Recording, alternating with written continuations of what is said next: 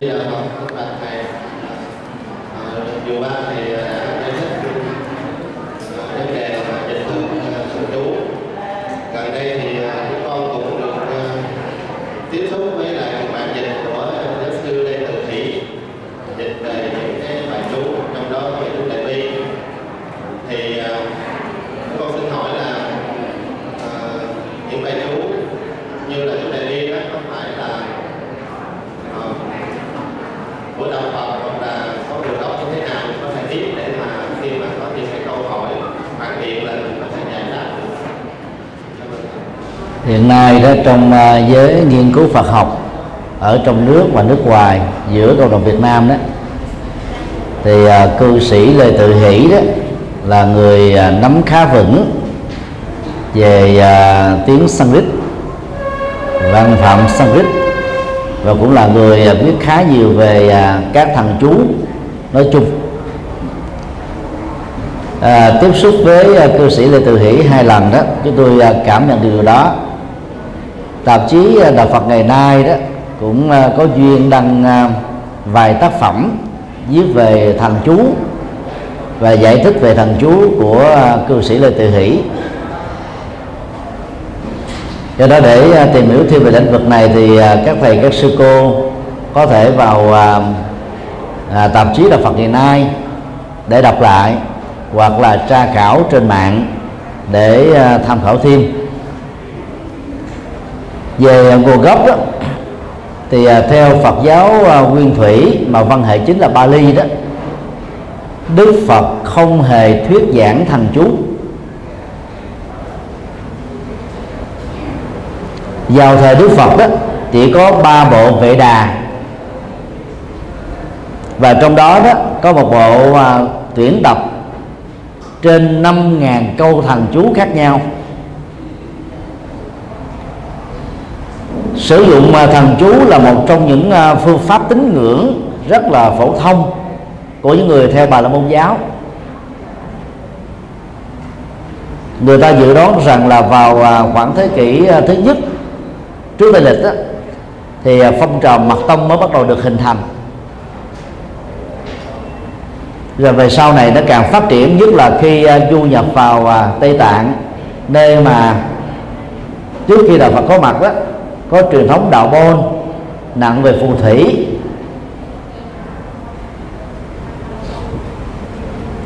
Trong kinh ờ, Trung Bộ thì Đức Phật ờ, phê phán việc sử dụng thần chú như là một phép màu. Trong ờ, kinh Trường Bộ đó, khi đối thoại liên tôn giáo và đi trước học đó, Đức Phật cũng gián tiếp phủ bác việc sử dụng thần chú như chìa khóa giải quyết các vấn đề khổ đau của nhân sinh. Thì uh, thần chú đã trở thành là một trong uh, các tông phái của Phật giáo tại Ấn Độ và sau đó lan rộng ở Trung Quốc và Tây Tạng đó. Thì uh, mật tông đó đã bắt đầu có những cái sáng tác về các tinh mật tông và các thần chú mật tông. Dưới mức độ này đó thì thần chú đại bi là thần chú quan trọng nhất ở trong mật tông của Trung Quốc. Mặc dầu cái nguồn gốc của đó đó xuất phát từ à, Ấn Độ. Trong uh, truyền thống Phật giáo Tây Tạng đó mặc dầu cũng có à, thần chú Đại Bi nhưng thần chú phổ biến nhất đó là Ummani Babi Hum Án Mani Bát Di Hồng. Ngoài ra thì họ còn có nhiều loại thần chú khác nhau mà vốn ảnh hưởng trực tiếp từ cái tương tác văn hóa giữa Phật giáo Ấn Độ và tôn giáo Bà La Môn có trước Đạo Phật mấy nghìn năm. Có hai cách để tiếp cận à, mật tông. Thứ nhất á, xem mật tông á, là một trong những con đường quan trọng nhất tối ưu nhất để giúp cho con người có thể à, thực tập được sự giác ngộ toàn mãn về câu chuyện này thì Phật giáo mật tông Tây Tạng là trường phái đi đầu. Có nhiều tác phẩm tầm vóc và có ảnh hưởng rất tích cực đối với cộng đồng Phật giáo thế giới ngày nay. Theo à, uh, trường phái mật tông uh, dạng đó đó thì các hành giả đều có khuynh hướng cho rằng đó thằng chú nó có những phép màu có thể đáp ứng được uh, sự nguyện cầu chân thành của con người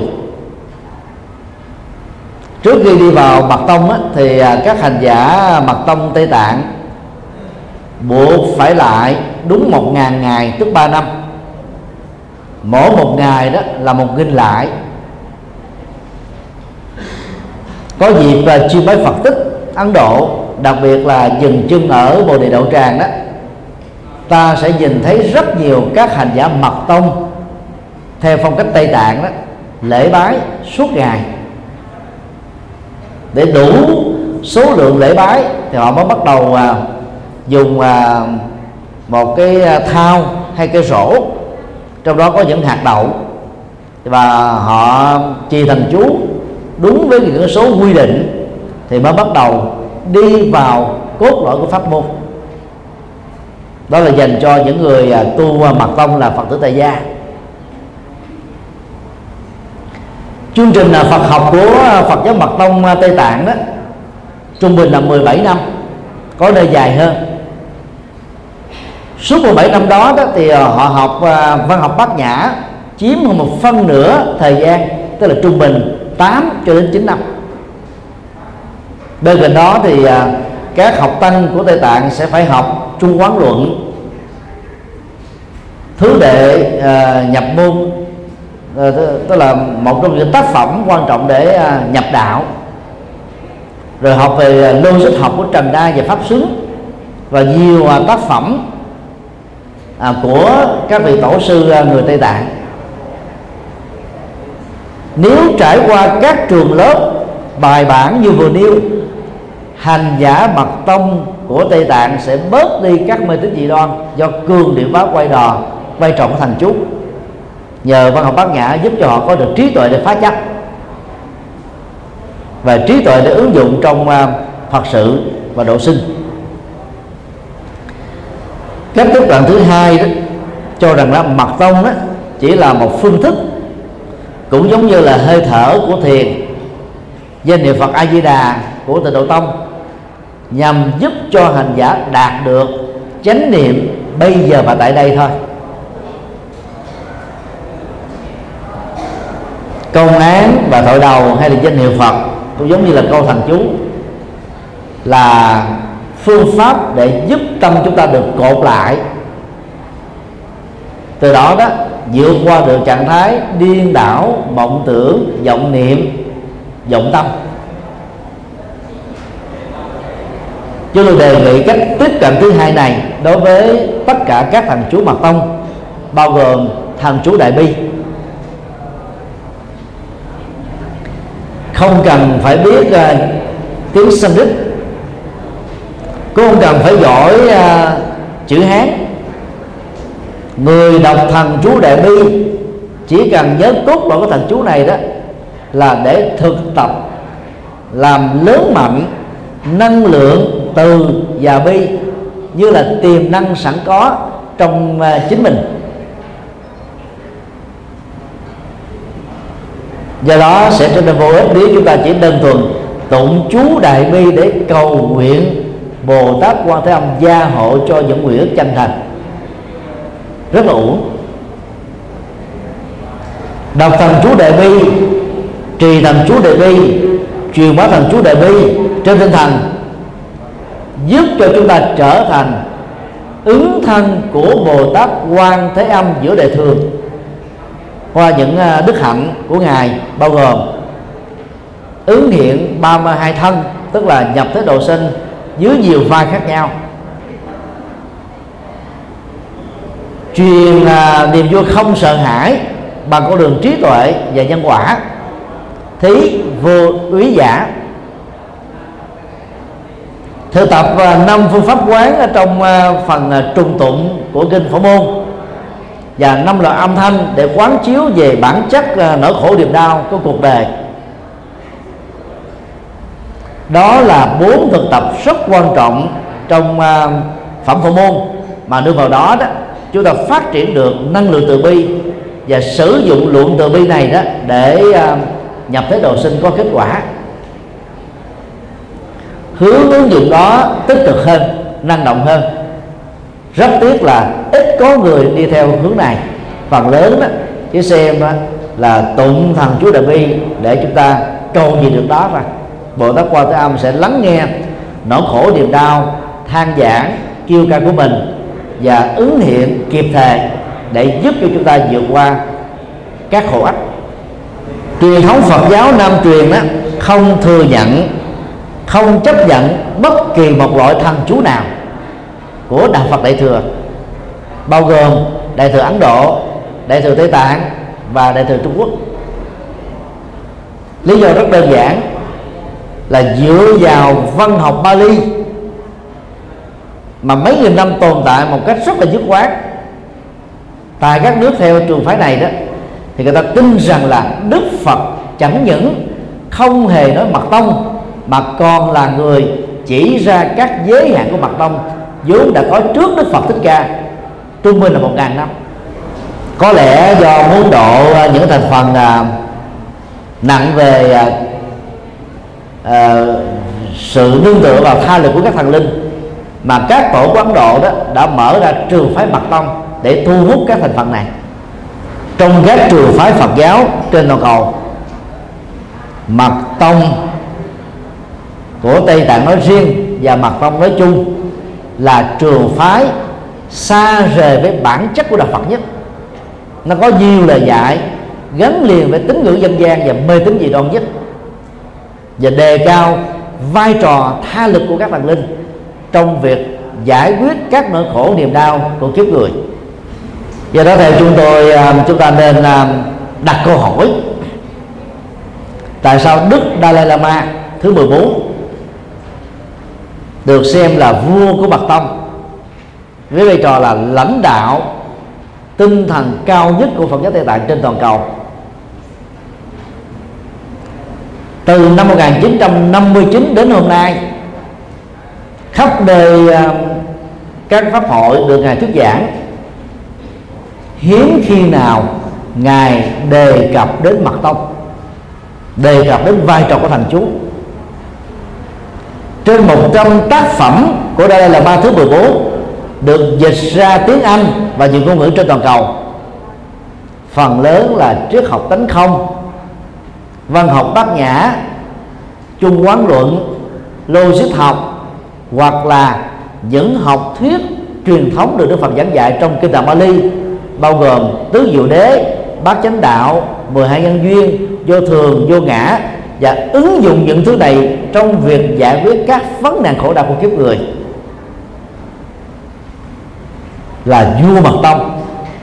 Đức đạt lê hoa thứ 14 không dạy mật tông. Không phải là chuyện tình cờ. Năm 1994 chúng tôi đến Dharamsala nơi Đức Đạt Lai Lạt Ma đang à, tị nạn và lưu vong. Thì có một cái thông báo chống lại Đức Đạt Lai Lạt Ma. Với hình thức là truyền đơn. Vì lúc đó đó, Đạt Lai Lạt Ma vừa ban hành cái cái lệnh yêu cầu cộng đồng Phật giáo Tây Tạng loại bỏ các thần linh ngoại đạo ra khỏi hành trì mật tông tại các chùa của mình. Ban hành là dân bản đó đã giấy khởi các phản trái chiều. Những phật tử tuân thành thì ủng hộ quan điểm Dalai Lama, nhưng mà những người đi theo các chùa phải mật tông ngoài phái mũ vàng, cho rằng là Đức Lợi Lạt Ma đó đang chống đối họ và đang chống đối lại cái trường phái của Tây Tạng nói chung. Mà tổ sư của ờ, Phật giáo Tây Tạng bao gồm ngài Liên Hoa Sâm đã từng chủ trương. Và người ta đã cảnh báo Đức Đạt Ma là nếu không rút lại cái văn bản đó đó, thì tính mạng của Đạt Đạt Ma là không được bảo toàn.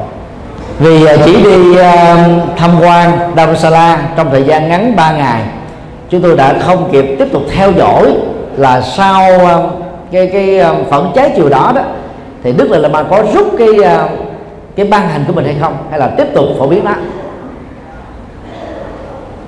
Dù sao đi nữa, đây cũng là một bài học cho chúng ta thấy là những người đi theo mật tông rất cực đoan. Vì họ tin rằng là các vị thiện thần dầu xuất thân là từ các tôn giáo khác, cụ thể là bà bà lôn giáo và đạo môn đều có thể trở thành các phật tử từng thành trong việc bảo hộ Phật pháp và bảo hộ các Phật tử. Ngày nay đó, cộng đồng Phật giáo thế giới ở phương Tây biết đến đạo Phật. Trong những công lao lớn nhất là nhờ cộng đồng Phật giáo Tây Tạng. Nhiều người lý giải rằng là do vì Tây Tạng truyền bá mật tông. Cái đó là một phần thôi. Về truyền bá mật tông nó liên hệ đến phước báo nè màu nhiệm nè câu gì từ đó nè. Nó làm cho giới kinh doanh, giới bình dân, giới mê tín đến với Tây Tạng nhiều hơn bình thường. Nhưng mà mặt khác đó, chúng ta phải ghi nhận rằng là nếu Phật giáo Tây Tạng không tị nạn chính trị tại Ấn Độ nơi mà nền giáo dục ở nước này là bằng tiếng Anh thì có lẽ dầu Đạt Lê Lạt Ma có nói trội cỡ nào đi nữa cũng khó mà có thể truyền đạo cho cộng đồng phương Tây. Trong các lãnh đạo Phật giáo toàn cầu đó ngoài Đạt Lê Lạt Ma thiền sư thích nhất hạnh được xem là nhân vật nổi trội thứ hai. Theo thời gian của chúng tôi đó, thì dấu ấn mà thiền sư nhất hạnh để lại phương tây tương đương hoặc là nổi trội hơn cả Dalai Lama nữa. Bởi vì thầy nhất hạnh không hề sử dụng cái mát mặt tông, không hề có cái bối cảnh là quốc trưởng của một quốc gia, hay là lãnh đạo cao nhất của một đất nước về phương diện tâm linh. Quần chúng trí thức đến với thiền sư giới hạnh nhiều là vì họ cảm nhận được cái cách giải thích đạo Phật rất là gần gũi và thiết thực đời thường. Bằng ngôn ngữ ứng dụng, sự giống nhau giữa hai vị cao tăng này đó đó là không truyền bá mật tông, không lấy mật tông làm nền tảng làm à, phương tiện mà chỉ truyền bá, gọi là, con đường chân lý gần với đức phật nhất thôi. Thời này sách vở được xuất bản khá phổ biến. Đọc các sách của các vị lạc ma tái sinh được xem là quá thân của phật a di đà của bồ tát quan thế âm, của nhiều vị bồ tát khác nữa. Chúng ta thấy đôi lúc nó cũng không có cái gì đặc biệt so với những vị cao tăng còn lại cho nên nếu chúng ta bỏ qua hết tất cả các cái nát quá thanh đó, mà vốn rất là xa lạ với cộng đồng Phật giáo Đại thừa ngoài Tây Tạng và cộng đồng Phật giáo Nguyên Thủy, thì có lẽ thiền sư nhất hạnh được xem là xứng đáng ngồi riêng một chiếu trong các vị lãnh tụ Phật giáo toàn cầu hiện nay. Nhờ vào à, trí tuệ đặc biệt và cách làm đạo rất là thích hợp với nền văn hóa phương Tây cho nên nói tóm lại hay chúng tôi mật tông có thể được sử dụng như là một công cụ giúp cho những người mê tín vào đạo Phật. Vì xem nó là một phương tiện, sau khi quần chúng vào đạo Phật rồi, chúng ta phải có trách nhiệm tháo dỡ nó và truyền bá tứ diệu đế, bát chánh đạo 12 nhân duyên, vô thường, vô ngã, nhân quả, luân hồi và niết bàn. Những giáo pháp căn bản hoặc rộng hơn nữa là tứ vô lượng tâm, sáu ba la mật và nhiều học thuyết cao quý của đạo Phật Đại thừa để nâng cái tầm nhận thức của các Phật tử nặng về tín ngưỡng và thần chú này. Dĩ nhiên là loại thực phẩm tâm linh nào mà lúc mới vào đạo, đi vào chùa chúng ta làm quen thì chúng ta sẽ có khuynh hướng sử dụng nó tiếp tục cho đến cuối đời người. Nên nhớ cái tác hại ở phương diện này để chúng ta cân nhắc là có nên phương tiện hay không. Do đó, đối với những phật tử vỡ lòng, việc hướng dẫn họ bằng bát chánh đạo có được trung đạo đó, sẽ giúp cho chúng ta khỏe về sau, không phải mất thời gian để điều chỉnh các nhận thức sai và mê tín của họ. Thì còn lại đó, chúng ta dành cho việc hướng dẫn các phật tử mới khác lợi lạc hơn nhiều. Làm đạo bằng cách này thì quần chúng đến ít hơn, nhưng mà phần lớn là chắc cú rồi chúng ta không phải sợ về những cái ờ, trách nhiệm nhân quả, về truyền bá những lời dạy mà vốn được đánh giá là nó không phải là lời giải gốc của Đức Phật. Thì đó là những điều mà quý thầy, quý sư cô nên cân nhắc về vai trò cũng như là giới hạn của mặt tông. Xin được hỏi khác.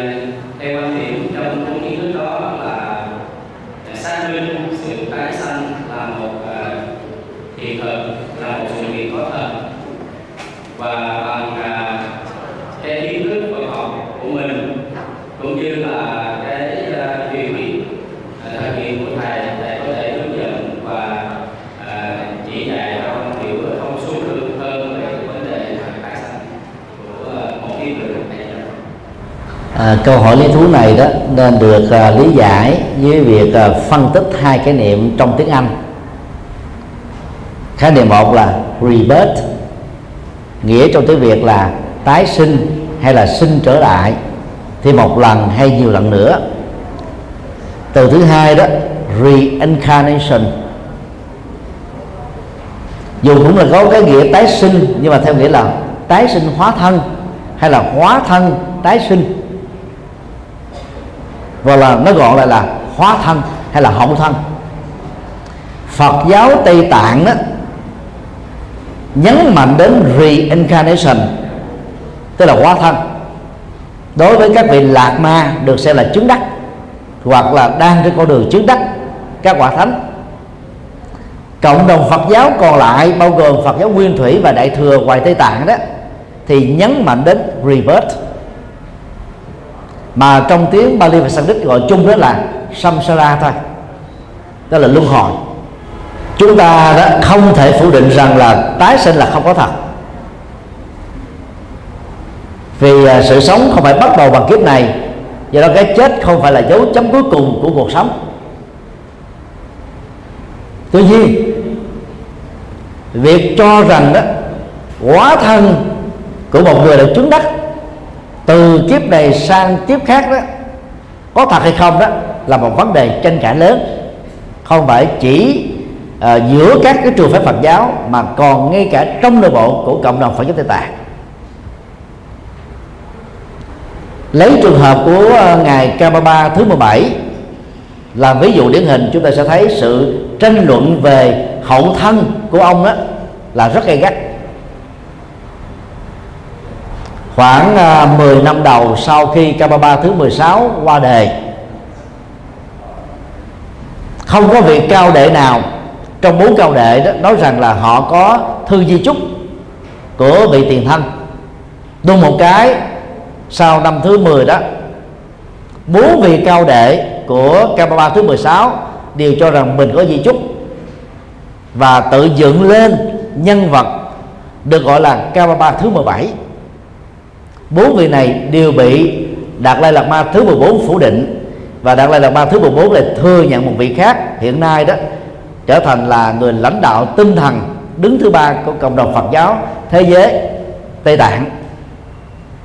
Dưới ờ, sự bảo chứng của Đạt Lai Lạt Ma tại Chediga nơi cách Dharamsala khoảng um, hai trăm mấy chục cây số thì có một Phật tử Tây Tạng tự xưng là Kamapa thứ 17 nói cách khác là hiện nay có sáu vị được thừa nhận là hóa thân của Kamaba thứ 17 chỉ có vị duy nhất đang ở Dharamsala ở phần bên dưới.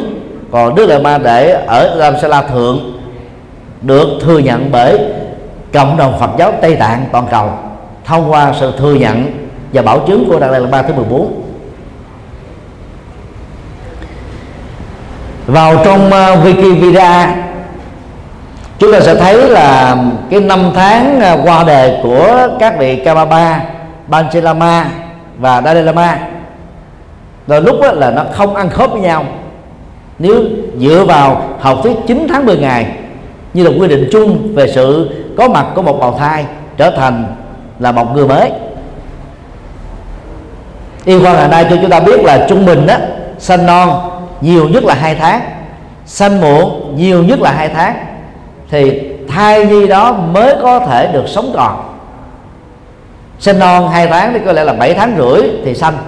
Sanh muộn á, là 11 tháng rưỡi sanh.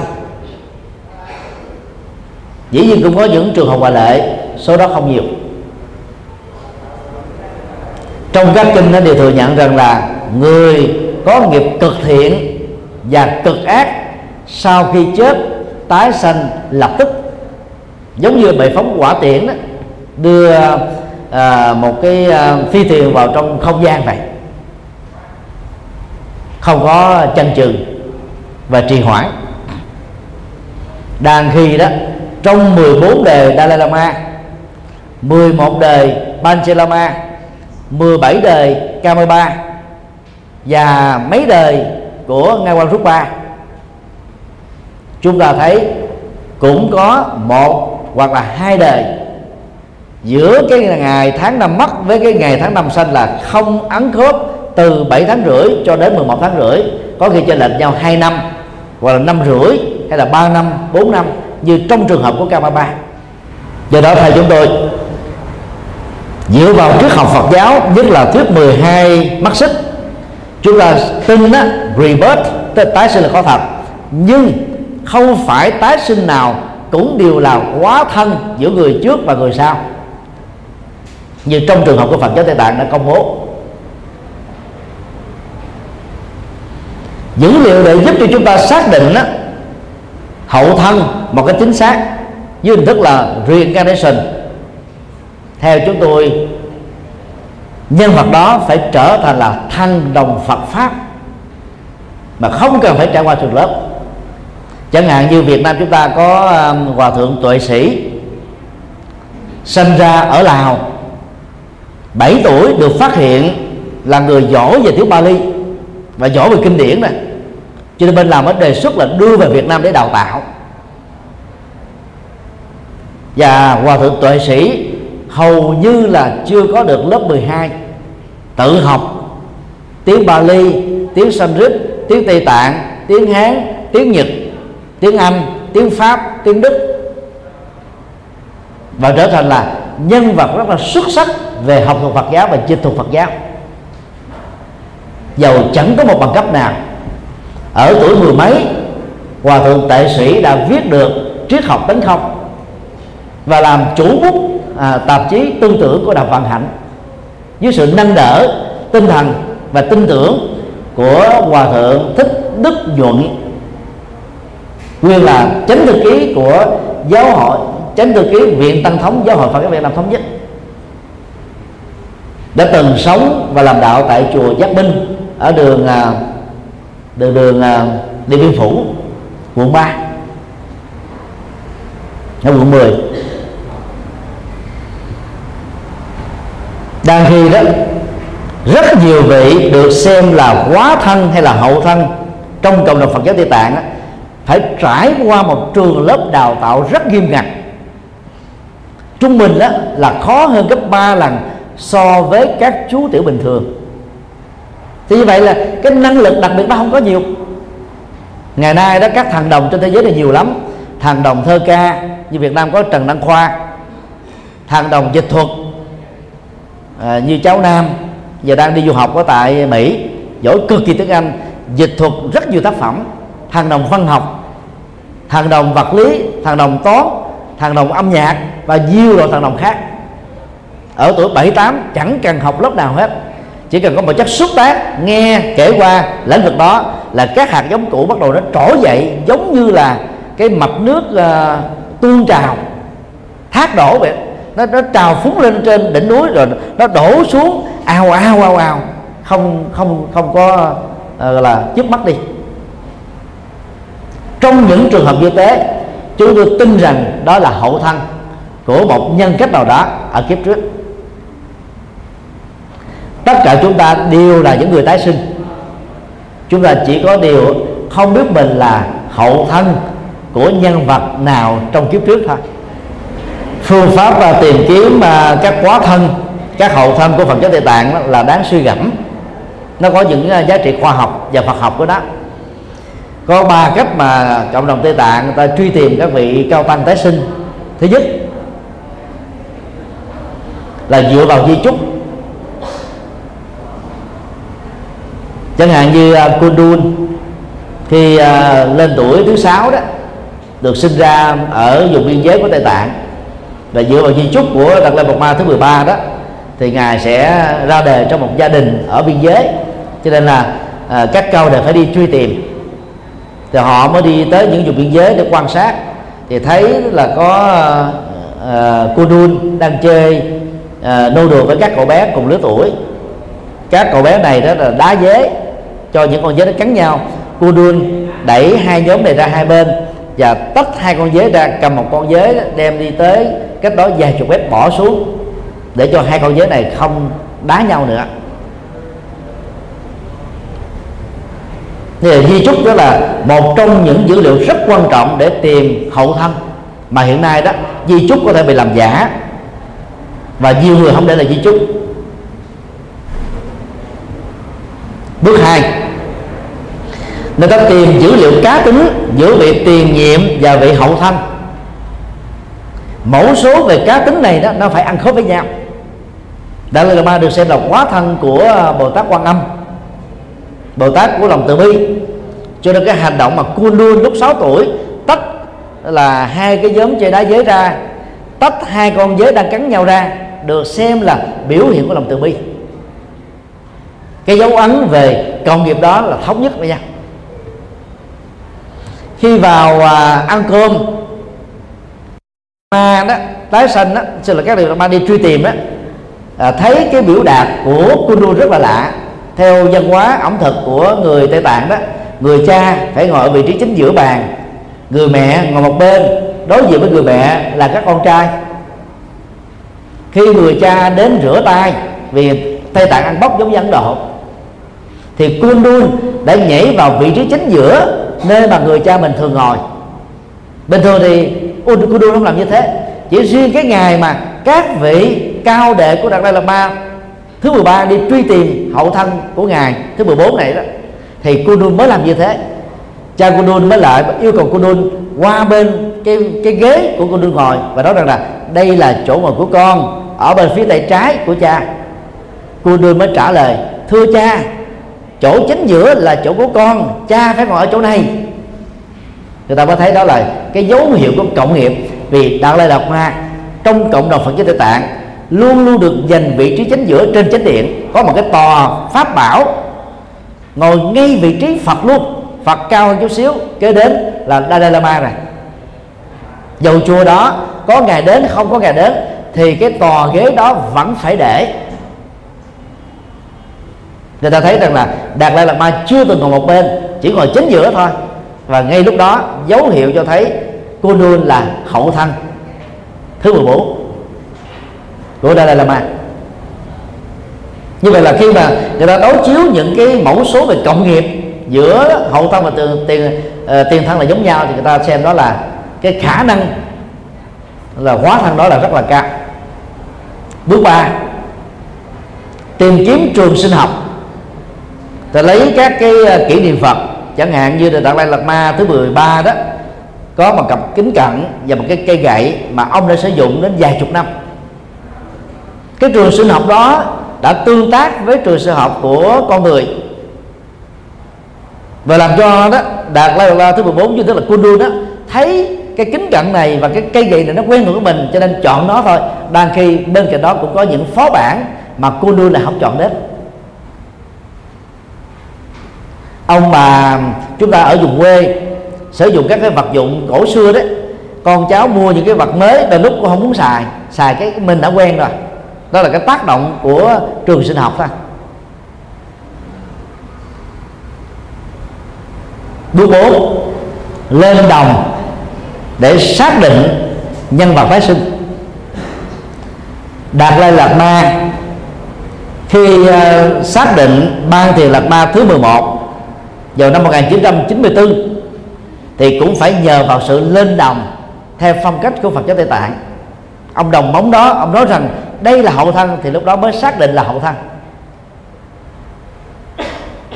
Đó là bốn bước mà cộng đồng Phật giáo Tây Tạng dựa vào để truy tìm đâu là reincarnation của một nhân vật cao tăng.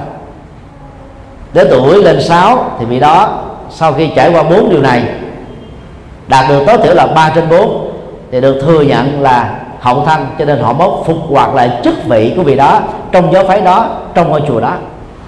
Khả năng trùng hợp ngẫu nhiên cũng có thể xảy ra. Không phải là ít. Cho nên theo chúng tôi đó, ngoài bốn dữ liệu vừa nêu, vốn cộng đồng Phật giáo thế giới không sử dụng đến, chúng ta phải sử dụng đến dữ liệu thần đồng Phật pháp. Nếu đó là vị cao tăng mà ở kiếp trước dạng cho thuyết pháp rất lưu loát, thì cái vị hậu thân này không cần phải trải qua trường lớp Phật học hay là cái khóa cao cấp giảng sư, trung cấp giảng sư, vẫn có thể thuyết pháp ngon lành. Thì cái cái cái yếu tố đó mới giúp người ta tin rằng là đây là hậu thân của một vị hòa thượng cao tăng, hay là một sư bà cao tăng. Còn bằng không đó, thực ra cũng có thể bị ngộ nhận, lầm lẫn, rồi dựng lên một cái vị mà hoàn toàn không phải là hậu thân. Chẳng hạn như năm 94 sau khi bắt cóc Panchen Lama thứ 11 được Dalai Lama thứ 14 thừa nhận, thì Trung Quốc đã dựng lên Panchen Lama mới mà hiện nay ông là đại biểu quốc hội của Trung Quốc, đồng thời là phó chủ tịch tổng hội Phật giáo Trung Quốc. Cộng đồng Phật giáo Tây Tạng dưới sự lãnh đạo tinh thần của Dalai Lama là không thừa nhận vị này, ngoại trừ chính phủ Trung Quốc. Cho nên là cách đây khoảng 2 tháng đó thì Bộ Ngoại giao Trung Quốc là rất là lo ngại và phản ứng rất là kịch liệt khi à, thấy Dalai Lama đã lặp lại rất nhiều lần ở nhiều nơi khác nhau rằng là ngài sẽ không tái sinh. Có nghĩa là không có Dalai Lama thứ 15 Trung Quốc nói rằng là Dalai Lama không được quyền quyết định điều đó. Cái đó phải để cho cộng đồng Phật giáo Tây Tạng quyết định và để cho Trung Quốc quyết định. Bởi vì đó cái kịch bản của Trung Quốc là sẽ dựng lên Đạt Lai Lạt Ma thứ 15 giống như năm 94 họ đã dựng ban thiện lạc Ma thứ 15 vậy cho nên đây chúng tôi, chúng ta không nên quá quan trọng về reincarnation, mà chúng ta hãy truyền bá học tiếp rebirth. Nó rất là phù hợp với Phật giáo nguyên thủy và phù hợp với các trường phái Phật giáo đại thừa còn lại ngoài Tây Tạng. Đi thì mà hậu thân Phật giáo Tây Tạng đó là một à, đặc biệt ngoại lệ mà khả năng chính xác không phải lúc nào cũng cao. Xin điều hỏi khác. Vấn đề à, thì nay à, trong một giả chúng ta à, phần lớn để chúng ta đi hành đạo và truyền bá ở các thành phố hay là các vùng làng à, và một giả chúng ta trong giáo hội thì trong đại hội rồi thì một cái nghị ký là sẽ đẩy mạnh một À, cái à, công tác truyền bá truyền pháp ở các nơi vùng sâu vùng xa. À, nhưng à, tôi coi thấy hiện nay à, cái gì à, đại hội là gì ra rất hai năm nhưng ở đây cũng tôi có gì mà chương trình à, cái gì sáng tiến của các đồng bào dân tộc. Và thứ hai là về công tác nghiên cứu văn hóa à, mang đến à, tiền cảm cho các vùng đồng bào là từ hãy xuống tiến hay còn có những cái à, văn bản nào công bố chính thức à, tài liệu hay có những hội đồng hay có những uh, bộ ngành mà mang đến đó để chúng ta đã làm công tác hiện pháp thì à, xin thầy uh, cho biết uh, và để thích hơn uh, vì sao giáo hội chúng ta chưa làm tốt hoặc là chưa nói những vấn đề này uh, đi ra rồi dầu đã có nghị quyết của hội đồng trị sự trung ương. Dầu à, đã có nội quy của ban hoàng pháp trung ương, trong nhiều năm qua đó, cái nguyện vọng truyền bá Phật pháp cho dân tộc thiểu số đó vẫn là một vấn nạn chưa có lời giải đáp. Lý do gồm những điều như sau. Điều một, sự kế thừa làm chủ trì của các chùa trên toàn quốc tại Việt Nam hiện nay dựa vào quy luật thầy truyền trò nói. Tức là một mô hình của ờ, Phật giáo ờ, Trung Quốc với hình thức là pháp tự, tức là người nói chánh pháp của ngôi chùa đó. Nếu ờ, giáo hội Phật giáo Việt Nam mạnh dạng thay đổi mô hình này thành mô hình thuyên chuyển, giống như là của cán bộ nhà nước được phiên chuyển từ tỉnh A sang tỉnh B, huyện A sang huyện B. Chúng ta sẽ giải quyết được vấn nạn này một cách rất hiệu quả. Kế thừa theo sư môn pháp phái đã dẫn đến cái tình trạng ỷ đại rằng là các vị trụ trì mới đó không cần phải nỗ lực gì hết. Miễn tôi là học trò. Nổi trội nhất của dòng truyền thừa đó là tôi sẽ mặc nhiên trở thành là người trụ trì mới và do vậy đó, người ta không cần phải phấn đấu gì vẫn có thể có được cái vai trò đó. Đồng thời, chúng ta phải ghi nhận cái khó khăn, đó là theo hiến chương hiện nay đó, chúng ta phân vùng từ Quảng Bình ra đến hết miền Bắc.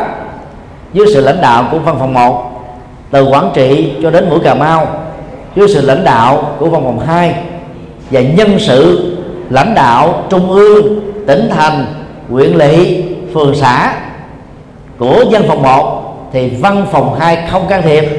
Của văn phòng 2 thì văn phòng 1 không can thiệp. Rồi như vậy nó dẫn đến cái tình trạng đó, nhân sự trên toàn quốc là dư mà vẫn thiếu trong việc ứng dụng ở những nơi đang có nhu cầu.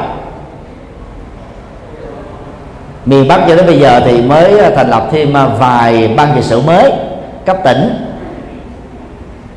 như là Sơn La, rồi Điện Biên dân dân do vì nhân sự ở miền Bắc quá ít mà không ờ, sử dụng theo phương pháp thiên chuyển, cho nên dẫn đến tình trạng đó là tại miền Bắc thành phần trí thức và có tài về các cái việc mà truyền bá Phật pháp không đủ sức để cung ứng cho nhu cầu quá cao, quá đa dạng. Cho nên dẫn đến tình trạng đó là Phật pháp không đi đến được thành thị, chứ đừng nói gì đến dùng sâu dùng xa dùng mà cao nguyên. Nói với khác là, nếu chúng ta không minh dạng sử dụng hệ thống thiên chuyển như là thiên chúa giáo và chính thể xã hội chủ nghĩa, chúng ta sẽ tiếp tục rơi vào tình trạng dư mà vẫn thiếu về nhân sự ở các cái địa điểm chúng ta có nhu cầu. Điều hai hiện nay đó, chỉ có một nghi thức đọc tụng đơn giản ở tại đắk lắc do sư giác sĩ, hệ phát khắc sĩ nỗ lực phiên dịch ra tiếng ed và chùa giác ngộ đó, cách đây à, 5 năm phát tâm ấn tống tác phẩm này à, là 15.000 quyển để phát cho cộng đồng ed nhưng mà hiệu quả không cao. Lý do là phần lớn người theo dân tộc thiểu số đều không có chữ viết và không biết viết chữ. Họ chỉ nghe bằng âm thanh thôi. Là khi cái bản dịch đó là latin hóa bằng phương ngữ ed cho nên chỉ có một thiểu số trí thức ed hòa nhà với văn hóa việt nam và trở thành là cán bộ à, của huyện phường xã ở tại những tỉnh mà có cộng đồng ed thì mới có thể tiếp cận được. Các bản kinh được dịch ra tiếng đây này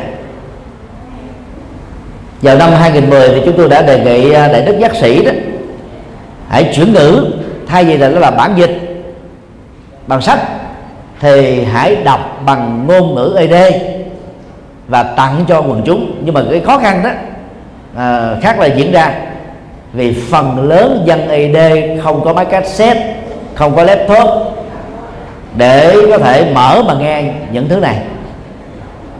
Bây giờ họ vẫn còn sống ở ở trong rừng mà cho nên đó là những điều rất là khó khăn. Đang khi cán bộ của chúng ta trực tiếp đi làm việc này thì không có. Hiện nay đó thì kinh thánh um, uh, cũ ước và tăng ước của thiên chúa giáo và tin lành đó đã dịch ra trên một ngàn phương ngữ trên toàn cầu. Họ kêu gọi rất nhiều giới trí thức như là sinh viên mới tốt nghiệp ra trường.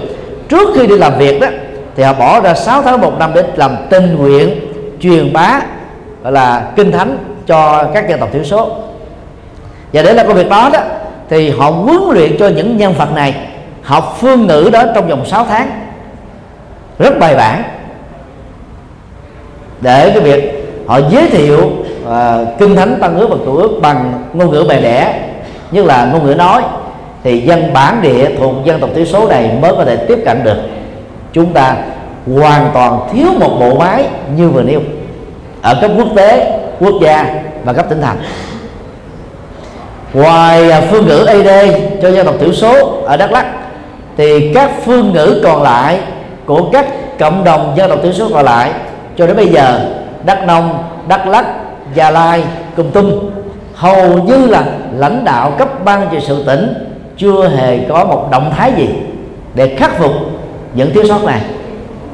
Đa khi ở chỗ khác mà đến làm đạo thì không được chính quyền địa phương ủng hộ cũng không được giáo hội địa phương ủng hộ. Nên gặp rất nhiều các khó khăn.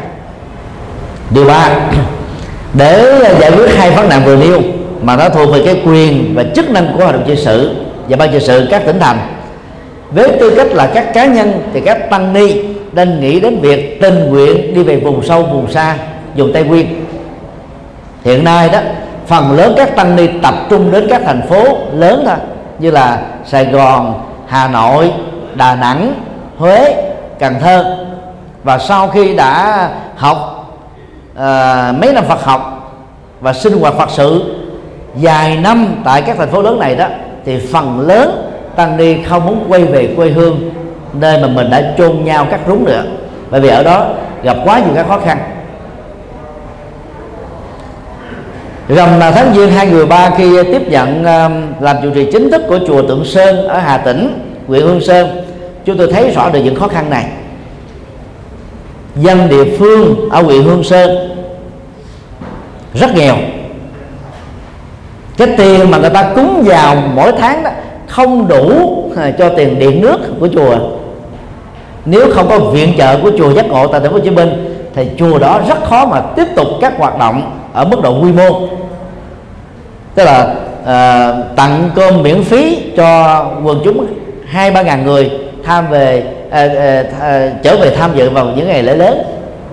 Thì làm sao mà làm đầu nổi? Mà đi vận động ở xa đưa về đó thì thì nó không phải là cái nguồn lực địa phương. Thì nó không có đường bền. Đó là chưa nói đến cái khó khăn về ờ, thời tiết và khí hậu. Thời tiết đó vào những cái tháng mùa nóng như là tháng 4, tháng 5, tháng 6, tháng 7, tháng 8 là nóng hơn miền Nam. Và đến mùa mưa đó mưa dầm mưa về mưa phun sương từ sáng cho đến chiều tối. Ẩm thấp rất là cao khí hậu rất là khắc nghiệt và khó chịu. Cúng dường gia tăng thì hầu như không có. Cho nên đó những người mà phát tâm về dùng sâu dùng xa thôi phải nói là phải có cái lòng từ bi lớn phải có cái phát nguyện lớn. Phải thấy được cái nỗi khổ niềm đau của quần chúng tại đây thiếu Phật pháp và khác người Phật pháp như là là sa mạc chờ nắng và chờ mưa vậy. Thì mới có thể làm đạo được. Còn đối với vùng tây nguyên còn khó hơn. Tại vì dân dân tây nguyên là dân trình độ, dân trí thấp. Họ tin vào vàng, tức là ông trời. Tin vào các thằng thượng đế và thần linh. Cho nên nó gần với các tôn giáo nhất thần và đa thần và ai hỗ trợ kinh tế cho dân ở tây nguyên thì họ đi theo.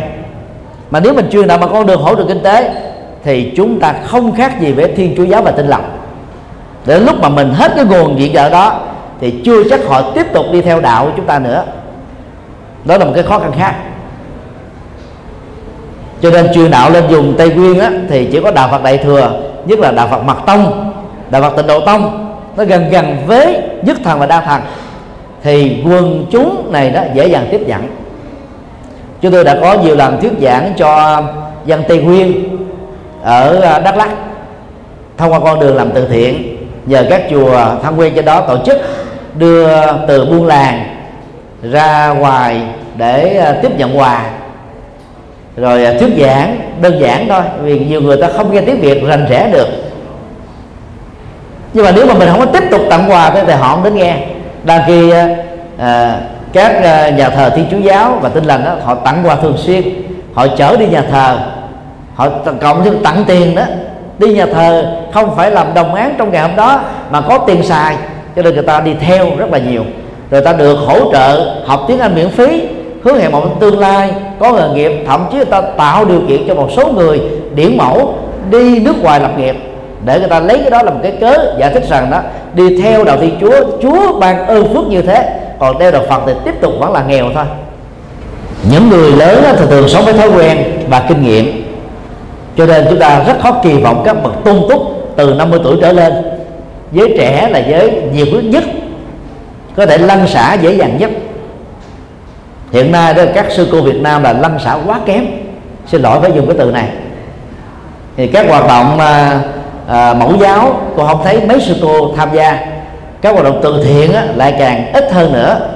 Các hoạt động xã hội các hoạt động phụng sự cho bệnh viện cho những người cùi hủi ung bướu mù mắt hầu như là rất ít các sư cô làm. Còn các hoạt động giảng dạy hoàn pháp là phật sự năng động hơn đó thì lại càng thiếu hình ảnh của chư ni. Là vì giáo hội chúng ta không hề có những phân biệt đối xử đó nhưng mà do vì các sư bà lớn, kiểu lo chuyên tu theo mô hình của Trung Quốc, thì các sư cô nhỏ không mạnh dạng và cũng không có điều kiện để có thể tiến hành các phật sự trong khuôn viên của ngôi chùa mình. Từ đó đó mà các hoạt động phật sự đó, sau khi học xong đó, gần như là không thực hiện được. Cho nên là rất mong mà các thầy, các sư cô mạnh dạng tìm cơ hội để làm. Làm khéo léo, để chúng ta có thể có được cơ hội đóng góp còn chờ đợi cái chủ trương của giáo hội, chúng tôi tin rằng là rất khó có thể thành công. Những nỗ lực tự phát ban đầu dẫn đến nỗ lực có tổ chức, nối kết nhau thành một mạng lưới, rồi cùng chia sẻ các kinh nghiệm cho nhau, dần dà chúng ta sẽ làm các vật sự lớn. Thì các đối tượng ở vùng sâu, vùng xa, vùng tây nguyên mới có thể có cơ hội tiếp cận được đạo phật. Chỉ bằng cách thức làm đạo hiện nay quá thụ động của phần lớn tăng ni. Chúng tôi không tin rằng là trong vòng 50 năm tới dân thành thị biết được Phật pháp. Chứ đừng nói chi đến vùng sâu vùng xa vùng cao nguyên. Chỉ mới là dân thành thị thôi còn chưa chắc để đạt được. Những cái vùng mà à, dân cư mới chẳng hạn như phú mỹ hưng không có một ngôi chùa. Thành phố bình dương mới nhờ chính sách ưu tiên của lãnh đạo tỉnh mà có được một ngôi chùa 5.000 mét vuông do nhà nước cho đất chứ còn nhiều nơi tương tự như là phú Quý hưng, không có một ngôi chùa nào. Đang khi đó họ có nhà nguyện của tinh lành và nhà thờ của thiên chúa giáo. Điều đó cho thấy là cái tinh lành nhập thế của tăng ni chúng ta là rất kém. Chúng ta hơi lý thuyết, đưa nguyện chúng sinh, lúc nào cũng cầu cho chúng sinh hữu tình thức rồi chúng sinh vô tình thức, nhưng mà làm thực tế thì chúng ta không làm. Bản thân chúng tôi phát nguyện đó, đi trên tăng thì không. Nhưng mà đi thuyết giảng là không từ nan. Chỗ nào đi thuyết giảng, thậm chí phải bỏ tiền vé máy bay ra, tự túc thôi. Đi xe là cũng đi tự túc, chứ không phải để cho ngôi chùa đó phải tốn tiền, trang trải, để cho họ thuận lợi cho việc mời thỉnh. Thì yêu cầu của chúng tôi chỉ là mong làm sao họ tổ chức quần chúng đến thật đông, để được lệ lạc cùng với thời gian đó, công sức đó, tiền bạc mình bỏ ra đó, lệ lạc được nhiều hơn thôi. Mà đến lúc mà còn chưa có được cái thành quả thật sự lớn, và làm mỗi ngày trung bình là 16 giờ đồng hồ, làm liên tục, làm ngày, làm đêm, làm nhiều việc cùng một lúc, mà đó lúc còn chưa thấy cái thành quả là bao nhiêu, huống hồ là chúng ta ngồi chờ Phật sự đến, biết chừng nào mới đến quý vị cứ lên ờ, trang chùa giác ngộ com hoặc là facebook thích dịch từ, quý vị sẽ thấy là cái lịch phật sự của chúng tôi rất là dày đặc. Mà việc làm không bao giờ hết được.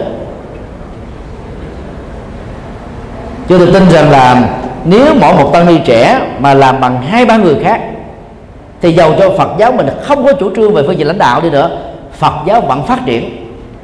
Còn bây giờ nếu chúng ta thụ động, không năng động không dấn thân không làm gì hết.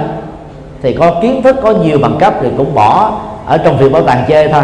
Chân ở trên tủ kiến chơi thôi chứ không có lệ lạc được. Thì rất mong các thầy các sư cô suy nghĩ để à, cùng hưởng ứng cái cái phong trào này. Xin được hỏi các. Dạ mô phật thầy. À, theo chúng con dạ, chúng con đã thân chúng con đã về các vùng sâu người xa pháp nhưng à, cái khó đây là vấp phải cái khó khăn chính trong nội tại. Là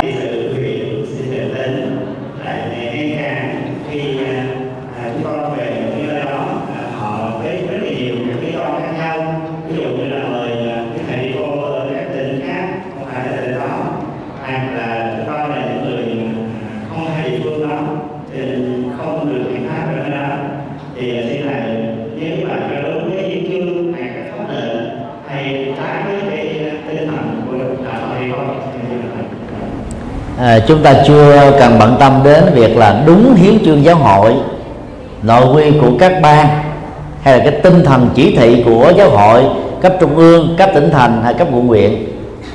Chúng ta chỉ cần nghĩ đến cách nối kết có phương pháp là làm được hết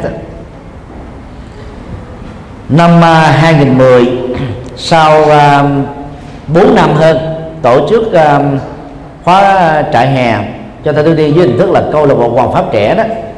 Chúng tôi chính thức ra mắt câu lạc bộ uh, uh, liên đoàn Phật giáo uh, thanh niên Phật giáo toàn quốc. Rất tiếc là mô hình này không được uh, thừa nhận. Cho nên nó đã phải giải thể uh, vào ngay sau khi nó được thành lập. Lúc đó chúng tôi đã nghĩ đến việc nối kết và được sự hưởng ứng của tăng ni trẻ ở 32 tỉnh thành miền Nam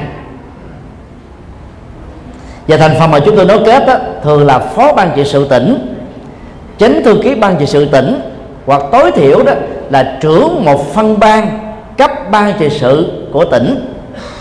Thì những vị đó đó người ta mới có vai trò lãnh đạo để tiến hành các cái hoạt động giới trẻ thành công được hay là các hoạt động phật sự mang tính liên kết được. Do đó nếu chúng ta chỉ làm đơn lẻ thì nguyện vọng chân thành đó có thể dẫn đến sự chán nản và bỏ cuộc. Nếu thiếu sự hợp tác hiện nay thì cái mô hình là câu lạc bộ hoàng pháp trẻ đó là đang hoạt động dưới à, cái danh nghĩa là phân ban thanh thiếu niên trực thuộc ban hoàng pháp trung ương. Mà chúng tôi hiện nay là phó ban hoàng pháp trung ương kiêm trưởng phân ban này. Rồi do đó khi mình làm có nối kết thì danh nghĩa nó được gửi xuống bằng văn bản đối với các tỉnh thành. Mà các tỉnh thành đó đều có ban hoàng pháp đều có ban cư sĩ phật tử, cho nên nó sẽ tạo ra một sự nhịp nhàng. Bằng không đó, thì các vị tại địa phương sẽ có thể nghĩ rằng là nếu tạo điều kiện cho các vị ở các tỉnh khác về làm, thì chúng tôi làm cái gì đây? Vì cái lượng công việc ở một địa phương nó không phải là nhiều lắm. Nhất là đối với những người thiếu cái tinh thần năng động, không có sáng tạo ra công việc để mình làm. Cho nên nếu các thầy, các sư cô thích làm công việc đó thì nói kết với chúng tôi. Thì hiện nay thì cái mô hình là hòa pháp trẻ nó có mặt ở nhiều tỉnh thành này phần lớn các vị đó đều là phó uh, trưởng ban hoặc là trưởng ban hoặc là phó ban trị sự chánh thư ký. Cho nên khi nói kết với nhau à, và quen biết nhau hết rồi đó thì các cái công việc của chúng ta sẽ rất thuận lợi và thành công. Chứ còn mình tự làm đơn lẻ người ta không biết mình là ai. Rồi mình xuống mình giảng dạy cái gì đây? Thì làm sao người ta hưởng ứng và giúp đỡ cho mình được? Còn ở đâu nó cũng có những cái khó khăn ở địa phương. Như ờ, trong tuần trước chúng tôi chia sẻ đó tức là vẫn có một số ban trị sự có cái nhìn ngâm ngăn sông cấm chợ không cho những nhân sự trí thức và có tâm huyết ở các tỉnh thành khác đến làm đạo tỉnh thành mình. Chúng ta khoan dội trách à, những cái chủ trương đó. Bây giờ chúng ta tìm cái cách khác để hợp tác khi à, đi thuyết giảng miền Bắc vào à, những à, tháng đầu tiên, thì đến tới đâu đó chúng tôi cũng yêu cầu đó các phật tử thỉnh mời mình đó dẫn đến thăm viếng lãnh đạo ban trị sự tỉnh và ban trị sự huyện để quen biết nhau. Thậm chí giờ vai trò mình lớn hơn đi nữa, mình cũng phải đến để thăm viếng các vị trẻ hơn mình. Và trong văn hóa sơn hô miền bắc, hãy gặp nhau là cứ xưng con với nhau hết, lớn nhỏ gì không cần biết cứ sinh con là tao quan hỷ. Chúng tôi cũng làm theo văn hóa đó. Cho nên là không bị trở ngại. Chứ còn bây giờ mình cứ tính rằng là tôi có tâm huyết nè tôi bỏ tiền nè bỏ công sức nè tôi có đủ năng lực để làm tôi không cần phải liên lạc với ai nói kết với ai thì ở địa phương người ta không quan hỷ. Mà không quan hỷ rồi đó đừng nói chuyện đúng sai nữa. Là không có cơ hội để làm. Cho nên trong làm đạo đó đúng mà sai đó đôi lúc đó, chỉ là cái tiêu chí thôi còn cách làm phải là phương tiện. Phải được lòng người. Thì chúng ta mới được thành công. Còn bằng không á, mình đi tới đâu á, là bị lãnh đạo phần cái địa phương, người ta chống cho đó. Và người ta ra lệnh là các chùa không được thỉnh mời nhân vật đó về thuyết giảng. Thì làm sao mà làm được? Cho nên, trong khó khăn lớn nhất, nếu biết cách, cũng có cái ngõ thoát thôi. Và ngõ thoát đó là sự hiểu biết. Và khéo léo, xin được hỏi các.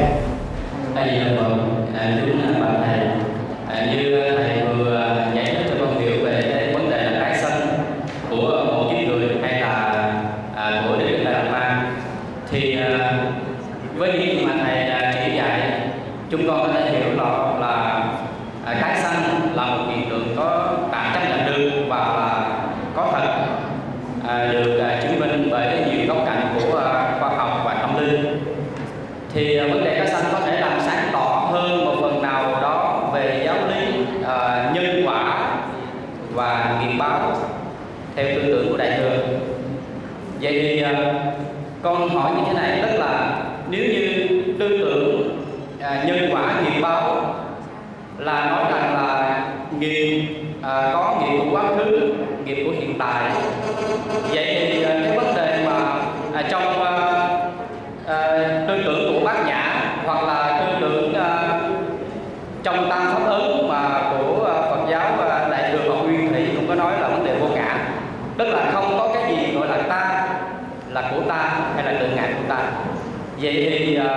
dựa dựa cái ờ, giáo lý vô ngã à, hoặc là giáo lý ờ, bát nhã tánh không.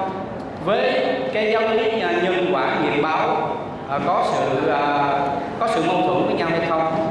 À, và à, xin thầy chỉ dạy cho chúng con được thông suốt hơn giữa cái vấn đề là tương đồng và dị biệt à, của à, hai tư tưởng giáo lý này. Thầy gì đạo phật cái tương đồng dị biệt giữa à, tư tưởng văn học bát nhã và vô ngã thì nó rộng lắm không thể chia sẻ hết tại đây. À, điểm mấu chốt đó, mà chúng tôi muốn nói đó đó là nếu chúng ta hiểu đúng về Phật pháp như là Phật giáo nguyên thủy đó thì chúng ta sẽ không thấy có bất kỳ một mâu thuẫn nào về chủ trương mà Đức Phật cho rằng đó sau khi chết con người tiếp tục tái sinh qua học thuyết 12 nhân duyên. Và học thuyết vô ngã được ngài cho rằng là không có một cái thực thể bất biến tồn tại trong con người từ kiếp này sang kiếp khác. Vấn đề mà à, một đại đức trẻ vừa nêu ra đó cũng là điều mà rất nhiều các triết gia bà la môn giáo thời Đức Phật và sau này Đức Phật sử dụng để tấn công Đức Phật.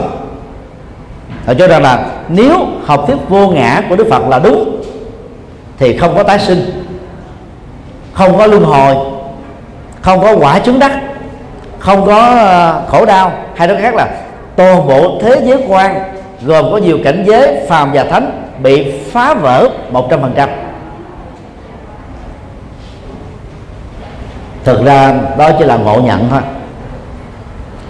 Học thuyết vô ngã nó có thể được tiếp cận qua ba góc độ.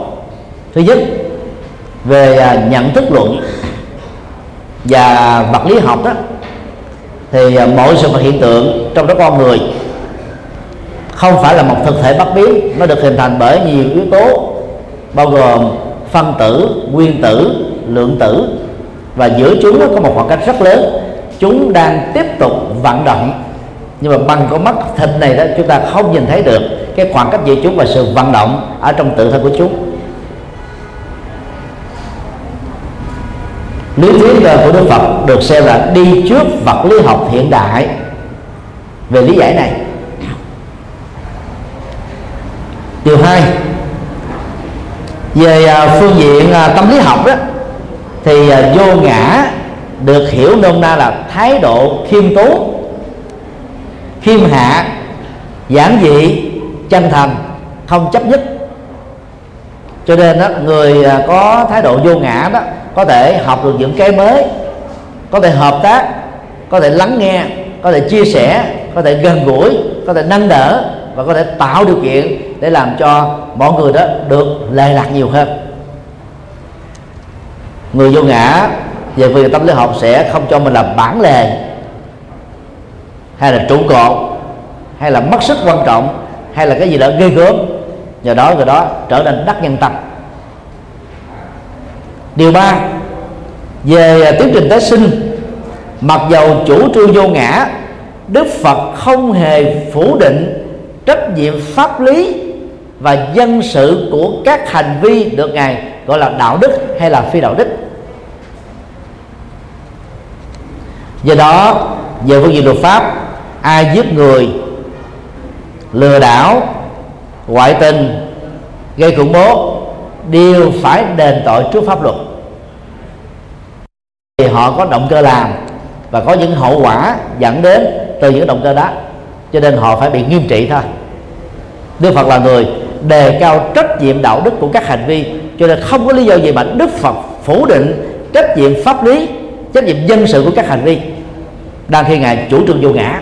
Nói một cách khác là sau khi con người tắt hơi thở tâm à, uh, tái tục đó có mặt trong bào thai.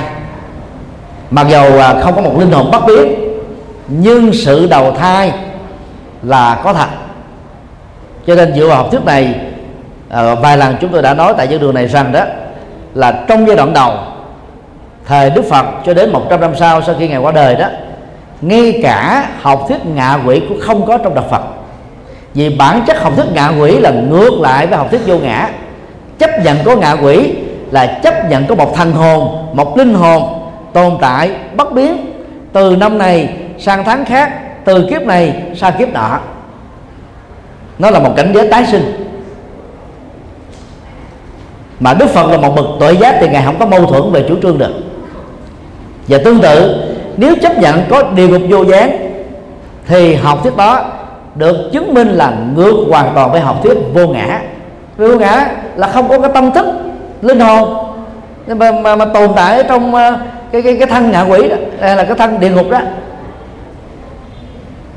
Trong tất cả các kinh từ Bali, A Hàm đến Đại thừa không có kinh nào nói rằng là Ờ, là, hình thức địa ngục sinh ra như thế nào? Một số ờ, nhà Phật học ngày xưa đó tạm xem đó, ngạ quỷ và địa ngục cũng giống như chư thiên là dạng hóa sinh tức là không sinh ra bằng hoạt động tính dục. Cái đó là không thể có. Hễ là con người thì sự có mặt phải là thai sinh thôi. Còn hóa sinh đó thì thường là các loại vi trùng một số loài loài vật đặc biệt thôi. Ví dụ như lăng quăng quá mũi tầm quá bướm. Rồi các hóa chất tạo ra các loại vi khuẩn mới vi trùng mới. Chứ những à, loài à, hai chân đó thì không thể có trường hợp như thế. Tại vì người ta không lý giải được là ngạ quỷ sinh ra thế nào và địa ngục sinh ra thế nào. Người ta lẫn lộn giữa địa ngục và ngạ quỷ là một thôi. Ngạ quỷ tức là các hương linh không có tội chỉ là luyến tiếc cho nên tồn tại vất vưởng đây đó hoặc ở trên mặt đất hoặc trên hư không hoặc là ở dưới nước. Còn địa ngục á, là các chúng sinh chỉ có thuần tưởng và tồn tại ở dưới lòng đất bị trừng phạt bởi các cái tội liên hệ đến luật pháp và các lỗi liên hệ đến dân sự và đạo đức. Nay đã trải qua nhiều thế kỷ học thuyết địa ngục và ngạ quỷ đã được giới thiệu trong đạo Phật như là phương tiện giáo dục đạo đức rồi rất khó có thể phủ bác. Vì trong kinh Bali và kinh điển đại thừa đều có đề cập đến rất nhiều. Nhưng nên chúng ta phải thấy là có những cái phát triển về sau, đi ngược lại vào học thuyết vô ngã. Mà nếu thừa nhận đó thì học thuyết vô ngã bị phá vỡ. Mà nếu thừa nhận học thuyết vô ngã thì những thứ này chúng ta phải đặt lại vấn đề. Còn đối với học thuyết tái sinh là vô ngã thì không có gì mâu thuẫn nhau. Vô ngã là không có thực thể, chứ không có nghĩa là vô ngã là chết là hết vô ngã vẫn có diễn ra sự tái sinh. Và cái tâm thức tái sinh đó bị thay đổi theo điều kiện, môi trường, hoàn cảnh. Cái tác động của nghiệp quá khứ là không nhiều lắm. Còn nghiệp hiện tại, hoàn cảnh hiện tại, môi trường hiện tại, giáo dục hiện tại, kinh nghiệm hiện tại vẫn chiếm đại đa số trong đời sống, xã hội, dân sự và pháp lý của một con người. Xin thêm một ví dụ như à, à, thằng đồng thi ca à, trần đăng khoa. Lúc 8 tuổi ông ấy đã làm một tập thơ rất nổi tiếng. Năm nay ông ấy gần 60 tuổi. Trong những câu thơ nổi tiếng của ông đó nó có câu thơ mô tả về chiếc lá rơi. Ngoài thiềm có chiếc lá rơi rơi như nhẹ nhẹ nghe như nhẹ nhẹ như là rơi nghiêng. Tức là mô tả được cái sắc thái của sự rơi cái cái độ mạnh và nhẹ của sự rơi người nghiêng rơi đứng rơi nằm rơi ngang. Đó là những cái sắc sắc thái cảm xúc và thái độ thường chỉ có ở những người lớn tuổi và có kinh nghiệm thôi. Còn trẻ thơ đó thì người ta không có được cái những nhận thức như thế này. Cho nên ta mới xem Trần Đăng Khoa là thần đồng thi ca Việt Nam, được thừa nhận cho đến thời điểm này. Nhưng khi ông ấy ở tuổi 20 trở lên thì ông ấy cũng bình thường giống như là các nhà thơ khác. Hay nói cách khác là năng lực gọi là thanh đồng đó, đó nó chỉ nổi trội khi còn trẻ thơ mà không cần phải trải qua huấn luyện giáo dục. Còn đến cái tuổi thành niên rồi đó thì những nhân vật đó cũng giống như những người khác thôi. Nếu không tiếp tục bồi dưỡng cái năng lực thi ca thì nhân vật đó có thể trở nên bị mờ nhạt hơn những nhân vật không có kiến thức thành đồng nhưng lại nỗ lực điều đặn nữa là khác. Từ lúc trở thành thanh niên đến bây giờ là lão niên nhà thơ trần đăng khoa cũng không có thêm những tác phẩm xuất sắc mới. Như lúc ông ấy ở 8 tuổi. Cho nên phải thấy được điều này để thấy rõ đó là nhân hiện tại, duyên hiện tại, giáo dục hiện tại, kinh nghiệm hiện tại, tác động đến cái nghiệp chung nghiệp riêng hiện tại chiếm đại đa số và quyết định cái là hạnh phúc hay khổ đau thành công hay thất bại của một kiếp người. Chứ đừng có quy kết tất cả cho người quá khứ. Mặc dầu nghiệp quá khứ là không bắt đi. Nói tóm lại, chủ trương à, vô ngã của đạo Phật không mâu thuẫn với học thuyết tái sinh. Nó chỉ có khác nhau là theo học thuyết vô ngã giai đoạn đầu và tái sinh giai đoạn đầu của Đức Phật đấy thì sau khi chết, sự tái sinh diễn ra ngay tích tắc thôi. Cho nên không có thằng hồn. Còn nếu mà nó có cái cái chung chuyển như là thân chung ấm á thì lúc đó nó được gọi là một linh hồn một thằng hồn mà vốn đạo Phật không thừa nhận. Nhưng mà Phật giáo đại thừa về sau thừa nhận và đặt tên đó là thân trung ấm. Cho nên đó, nếu có mâu thuẫn chân là học thuyết thân trung ấm của Phật giáo Trung Quốc do dựa vào các gợi ý của ngài à, à, Thế Thanh ở trong tác phẩm Câu Xá Luận. Và những cái học thuyết ba đô của Phật giáo Tây Tạng về sau này. Còn Phật giáo Nguyên Thủy thì hoàn toàn không không hề có những mâu thuẫn nào. Ở trên bàn thì có một câu hỏi um, cũng rất là bình dân. Theo thầy vấn đề phong thủy có thật hay không? Người tu có nên hướng dẫn mọi người tin theo phong thủy hay không? Phong thủy người tu tin á, thì có những hậu quả gì? Khi sinh ra không coi ngài là những à, chú à, thực tập xuất gia. Cứ trung bình đó một tuần một lần là phải tháo gỡ các cái bản tên, tạ ơn, bồ tát quan âm.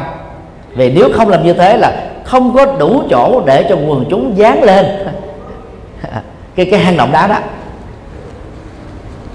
Để được hòa thượng coi ngài, nhiều à, đại gia và những doanh nghiệp lớn đó phải ngồi chờ đó, trung bình là 3 tiếng đồng hồ mới đến phiên mình. Còn những trường hợp mà người ta đến đông quá hòa thượng yêu cầu ghi lại cái cái thông tin về số điện thoại, những cái gì mà người đó muốn, thì vào giữa khuya, từ lúc đó 4 giờ khi đại chúng công phu, thì hòa thượng bắt đầu ngồi coi và viết ra cái câu trả lời. Rồi sau đó quần chúng đến hòa thượng đưa cái câu trả lời đó có lẽ về lĩnh vực này trong giới tu sĩ trong mấy thập niên trở lại đây không ai nổi trội hơn hòa thượng đại giác. Hòa thượng đại giác đã bị bắt. Quản thúc tại gia cũng vì cái việc à, coi bói này và đưa về à, nguyên quán đó là bình dương. Về lĩnh vực đó thì chúng tôi tin rằng là hòa thượng là là số một vì là sư phụ uh, truyền uh, tam quy ngũ giới cho chúng tôi chúng tôi vẫn rất là tôn kính hòa thượng. Vì không có hòa thượng thì bây giờ chúng tôi không có. Với tư cách là người tu sĩ. Nhưng đánh giá về cuộc đời của hòa thượng đó thì chúng tôi có thể nhận xét như thế này. Hòa thượng giúp cho biết bao nhiêu người thành công. Nhưng bản thân hòa thượng chưa có ngôi chùa nào hòa thượng xây dựng được trọn vẹn. Chùa địa phật ở bình dương chùa đại giác ở ờ, gần ờ, sân ba tăng sa dích. Rồi ờ, chùa đại bác niết bàn ở bà rịa vũng tàu. Và sau này hòa thượng dẫn thêm một ngôi chùa ở gần lái thiêu. Chùa nào cũng bị dở dang chúng tôi mới nhận xét thế này. Nếu thật sự phong thủy năm tháng ngày giờ có tác dụng thật như người ta đã đồng thổi, thì có lẽ hòa thượng chuyên gia về lĩnh vực này phải hoàn thành các ngôi chùa của mình đầu tiên. Và chúng tôi cũng tìm ra được giải đáp tại sao hòa thượng không hoàn thành được các ngôi chùa. Vì lý do rất đơn giản. Thứ nhất hòa thượng coi ngài không ăn tiền. Không có bắt buộc người ta trả tiền. Ai muốn cúng cũng không cúng thôi. Cho nên giàu á khách rất đông. Nhưng mà hòa thượng á, lại không có được nhiều tiền để hoàn thành ngôi chùa của mình. Điều thứ hai hòa thượng rất say mê về lĩnh vực này và cái say mê thứ hai của hòa thượng là một ngày đó, đi trung bình là là năm cái đám tang. Có lẽ về sức khỏe cũng khó tìm được một người tương tự như hòa thượng đại giác. Tức là gần như là cuộc đời của hòa thượng dành cho việc coi ngày, coi giờ, phong thủy, địa lý, rồi đi đám tang ta. Đến khoảng 10 giờ rưỡi khuya mới ăn cơm chiều. 10 giờ rưỡi giao. Hòa thượng là người rất khó tính, cho nên đó hòa thượng phải tự tay nấu luôn thức ăn. Cử sáng, cử trưa và cử tối. Còn tất cả người còn lại là những người đầu bếp phụ thôi. Và bằng ba cái hoạt động này, hầu như hòa thượng không còn thời gian nữa để lo cho các chùa của mình. Tức là mình làm được việc a, chúng ta sẽ khuyết mặt b thôi. Đó là chuyện hiển nhiên chứ nếu mà phong thủy mà có tác dụng thật đó thì tự động nó phải thành tựu mà không phải làm. Do đó theo lời à, chúng tôi khuyên đó thì các thầy các sư cô đừng nên bận tâm về phong thủy cũng đừng nên truyền bá cho phật tử tại gia về phong thủy. Chúng tôi đó có thể coi um, tử vi được có thể bối bài được có thể đọc nhân tướng được có thể xem chỉ tay được. Có thể sử dụng bát môn thần khóa được. Vì đã điều nghiên cứu qua hết những thứ này. Nhưng mà chúng tôi tuyệt đối là không vừa sử dụng thứ này để hướng dẫn phật tử. Đối với một vài trường hợp để chứng minh rằng là tất cả các loại bói toán là không cần thiết đó, thì lâu lâu chúng tôi xuất chiêu một lần đối với những người mà mà chúng tôi mới gặp lần đầu tiên. Chứ còn gặp nhau nhiều rồi không nói nữa vì ta nghĩ là mình à, sẽ đón mù đón mò còn mới gặp nhau lần đầu tiên, chưa biết nhau, mà nói chúng phóc rồi người ta mới để từ đó chúng tôi mới dẫn đến kết luận thế này. Đức phật không hề phủ định tính khoa học của các loại bói toán. Đức phật nhấn mạnh đến cái tác hại tâm lý do niềm tin vào những loại này mà ra. Những người nào mà tin vào cái này bị lệ thuộc lắm. Làm cái gì cũng phải coi năm tháng, ngày giờ, tin vào dị đoan tin vào những lời đồn thổi. Cho nên họ đánh mất rất nhiều cơ hội để làm được những việc lành những việc thiện những việc giúp đời những việc cứu người. Bởi vì có những trường hợp á, cơ hội chỉ đến với chúng ta một lần duy nhất trong đời mà thôi. Mất cơ hội đó chúng ta mất cái cái phước để thành công. Sau khi tự mình nghiên cứu rất nhiều loại bói toán bản thân chúng tôi ngày nay đó khi à, xây chùa động thổ hay là khánh thành hay là phật sự chẳng hề coi ngày giờ gì hết. Và những phật tử mà mà ảnh hưởng theo cái phong cách uh, giảng pháp của chúng tôi đó cũng đều đã tuần tự bỏ hết tất cả các câu bói. Hiện nay trong cái nhóm mà quỹ từ thiện đạo Phật ngày nay đó thì có một vài đại gia mà trước đây đó các thầy phối nào nổi nhất trong nước họ đều đến coi hết sau này họ bỏ luôn không không làm nữa không coi nữa nhưng mà cái cái kinh tế của họ ngày càng giàu hơn.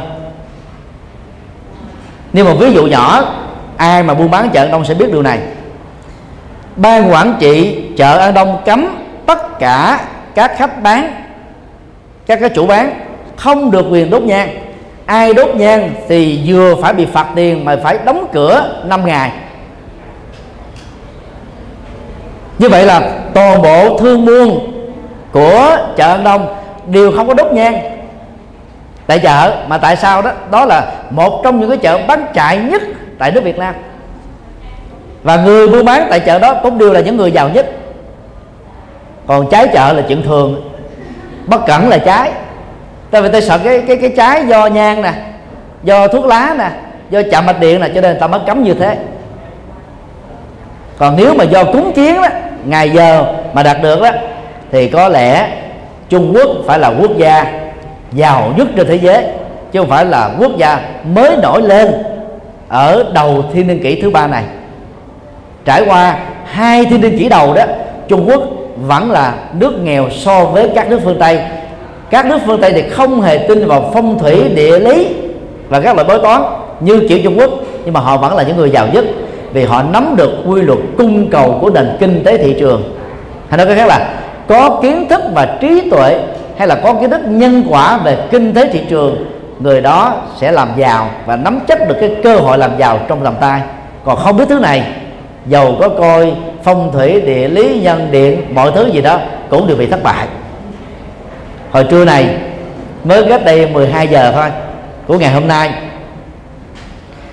à, danh hài minh béo đến chùa giác ngộ nhờ à, à, giải phép cho anh ấy ờ, có thể thành công trong cái ờ, sân khấu cười của anh ấy đầu tư nay một năm mà thua lỗ nhiều quá.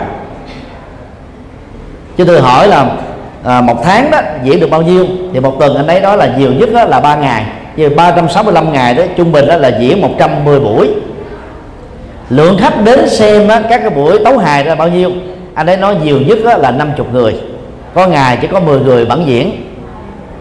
Chứ tôi hỏi thế thì bữa nào có hoài linh thì sao? À anh nói có hoài linh thì cũng hơn được 150 người. Sân khấu riêng của hoài linh thì sao? Anh ấy ấy, anh ấy trả lời cũng không quá 200 người. Thành lộc thì sao? Anh ấy trả lời nhiều nhất cũng là hai trăm rưỡi người, có những đêm cũng có một trăm mấy. Hồng Vân thì sao? Trung bình 100 người mỗi đêm. Tụ điểm 126 ở ờ, quận 3 thì sao? Có nhiều đêm phải đóng cửa riêng ờ, tại uh, cái cái cái sân khấu thành lập đó gần như một tháng phải hoàn vé lại cho khách coi đó 15 lần. Có nghĩa là nó là dấu hiệu đi xuống của thị trường uh, sân khấu tại Việt Nam. Mà theo lý giải của chúng tôi chia sẻ với anh ấy đó đó là thứ nhất truyền hình Việt Nam là bị uh, lạm phát nhiều nhất trên thế giới. Thứ hai truyền hình Việt Nam có nhiều chương trình giải trí tào lao nhất thế giới và đưa nhiều cái chương trình ca nhạc sân khấu lên nhiều nhất thế giới. Cho nên đó tất cả các danh ca, danh hài cải lương gì đều chết tươi hết và thứ ba, mạng lưới internet Việt Nam là phát tác quyền đứng thứ ba thế giới chỉ sau Trung Quốc và Ấn Độ. Cho nên người ta đâu có cần phải đi đi lên sân khấu coi làm gì, tốn tiền mà chưa chắc đã có chương trình hay. Ở nhà lên mạng coi được hết. Ở nhà coi tivi biết được hết. Đó là ba nguyên nhân dẫn đến sự sụp đổ toàn bộ cơ cấu của à, sân khấu cải lương, sân khấu hài kịch, sân khấu ca nhạc Việt Nam. Nếu chính phủ Việt Nam không không khắc phục về sự lạm phát truyền hình, thì cái này là bó tay chấm cơm cho nên anh ấy đưa đến bốn con tỳ hương, yêu cầu chúng tôi chú nguyện cho tôi nói đem về đi. Chú nguyện chỉ vô ích, tốt nhất đó là hãy dừng lại, khóa luôn cái sân khấu đó đi. Đừng có đừng có tiếc nuối gì nữa hết đó.